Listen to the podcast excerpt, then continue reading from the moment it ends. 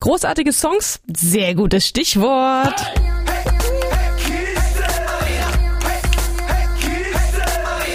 Die Orsons, die kennt ihr alle. Und die Orsons haben einfach so, ohne große Vorwarnung, eine neue Platte fertig gemacht. Die kommt morgen raus. Tour Life for Life heißt die. Da müssen wir drüber reden, oder nicht? Halli und Hallo. Halli und Hallo. Na klar, Sissi, was geht? How is it? Ist ganz gut, Jungs. Und bei euch? Gut. Ich sag Ja. mal gut. Ey, nee, ich sag super. Also So wunderbar, bestes wunderbar. Live. Ja, ja, Bestes Live gleich. Bestes Live. Ich war, die letzten, ich war die letzten drei Tage in Amsterdam. Das ist alles. Oh, dem geht's gut. Oh, der, der ist richtig entspannt, sag Das, ich das dir. hält noch an eine Weile, so gut war's. Oh. Wie habt ihr denn die letzten Monate erlebt, Männer? Die letzten Monate. die letzten Monate ziemlich ziemlich geil. Es war wie so eine geschenkte Zeit, wo man ohne schlechtes Gewissen einfach mal sagen kann, hey, die nächsten zwei Tage bin ich nur auf meinem Balkon und sonne mich und lese vielleicht ein Magazin. Und das war alles, was man machen musste und man musste sich nicht rechtfertigen, sondern es war so, ja klar, Corona-Zeit, man kann eh nicht viel machen. Das war mein Lieblingslife. Ich war viel auf dem Balkon, ich habe viel gelesen, ich habe Trüffelbutter für mich entdeckt, habe nur noch Trüffelbutter gegessen, weil man gibt ja kein Geld mehr für gar nichts aus, weil man nirgendwo hin konnte. Das heißt, ich habe alles in Trüffelbutter investiert und dementsprechend sehe ich auch so aus. Hey, Tour Life for Life. Tour Life for Life kommt morgen raus. Geschichten aus dem Tourbus äh, als Fortführung auch der letzten Platte. Äh, Ja. Warum denn unterwegs? Weil da eh schon mal alle auf dem Haufen sind und es terminlich einfach einfacher ist für euch? Mm, Das hat sich irgendwie so beim letzten Album äh, ge geformt. Und zwar, da sind wir einfach mal weggefahren, um uns einfach zu viert mal wieder zu finden und abzudaten. Und dann haben wir zwangsläufig angefangen, Musik zu machen. Und es war so ein anderes Musikmachen unterwegs. Und diesen Drive haben wir so arg gemocht. Es hat uns so gefallen. Jeder durfte so arg er selbst sein wie noch nie. Es war so harmonisch, dass wir gesagt haben, lass uns in dem Drive äh, bleiben. Und auch wenn wir jetzt auf Tour gehen, lass uns das Tour, auf Tour gehen so sehen, wie auf Inseln zu fliegen, weißt du? Dann waren wir quasi in 14 Städten und es waren wie 14 Inseln, wo wir einfach die ganze Zeit Musik weitergemacht haben.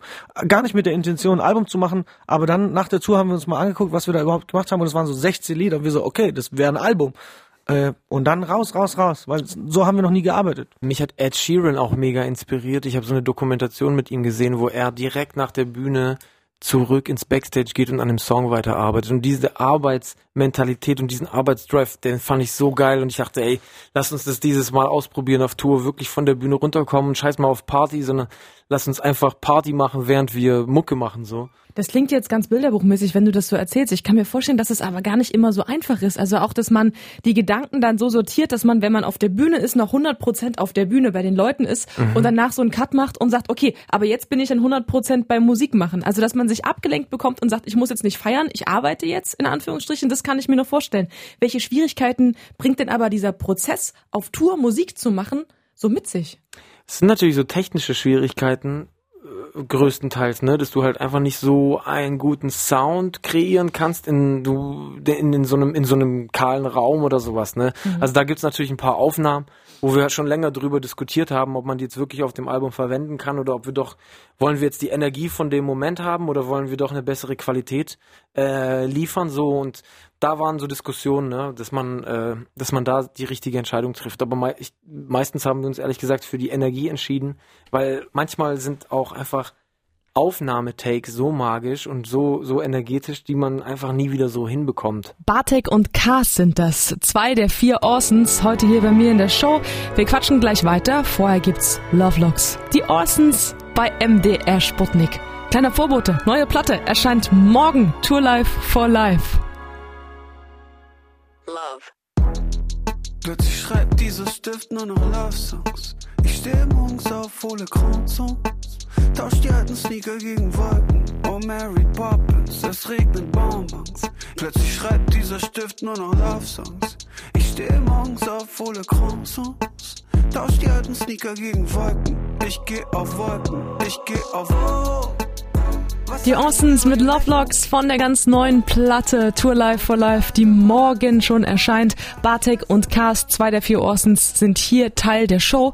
Und ich weiß gar nicht, ich stelle mir das so schwierig vor, wenn man so lange schon gemeinsam Musik macht, wo sich Stile verändern und Geschmäcker verändern und man sich ja auch selber irgendwie verändert. Wie schafft man es denn da immer wieder einen gemeinsamen Nenner zu finden? Super schwierig. Wir brauchen 100 Jahre, bis wir mal einen Song finden, den wir alle zu viert lieben. Ist krass. Also wir wissen trotz trotzdem, wo es ein Orsons-Ding dann ist.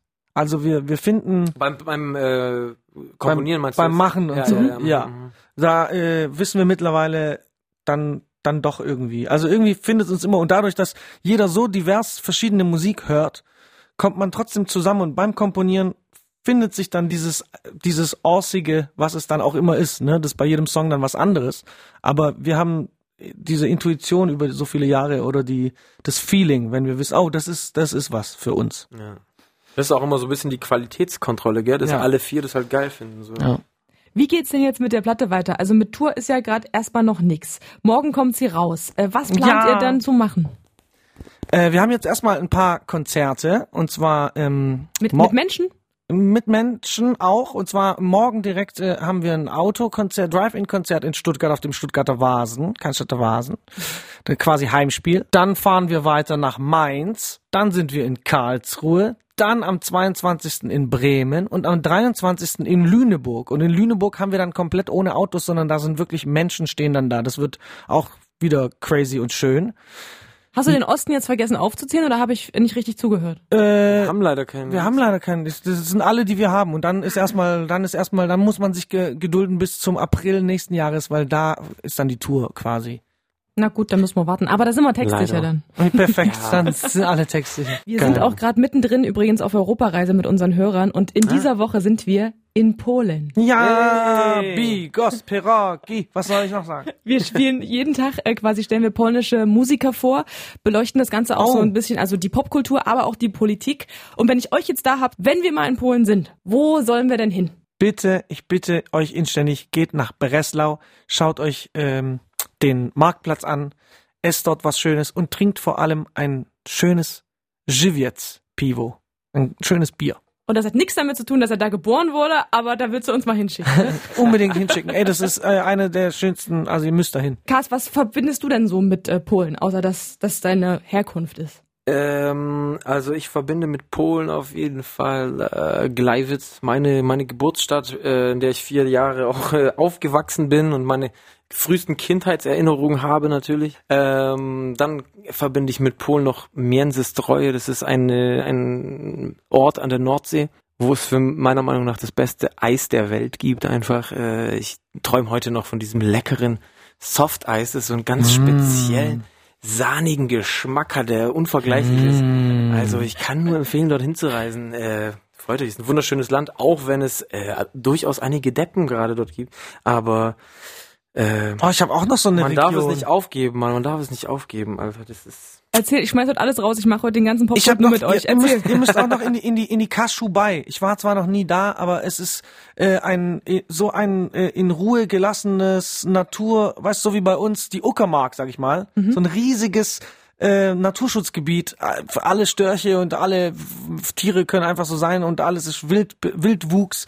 Kaschubei, es ist äh, ganz viel. Günter Grass hat alles immer über die Kaschubei geschrieben. Es war sein Lieblingsregion. Äh, das muss so schön sein und da würde ich sogar also mit jedem Hörer äh, mitfahren. Jetzt haben alle gerade einen Stift gezückt und haben überlegt, Kaschubai, wie schreibe ich das? Wie, wie, schreibe, Kaschubai, ich das ja. auf?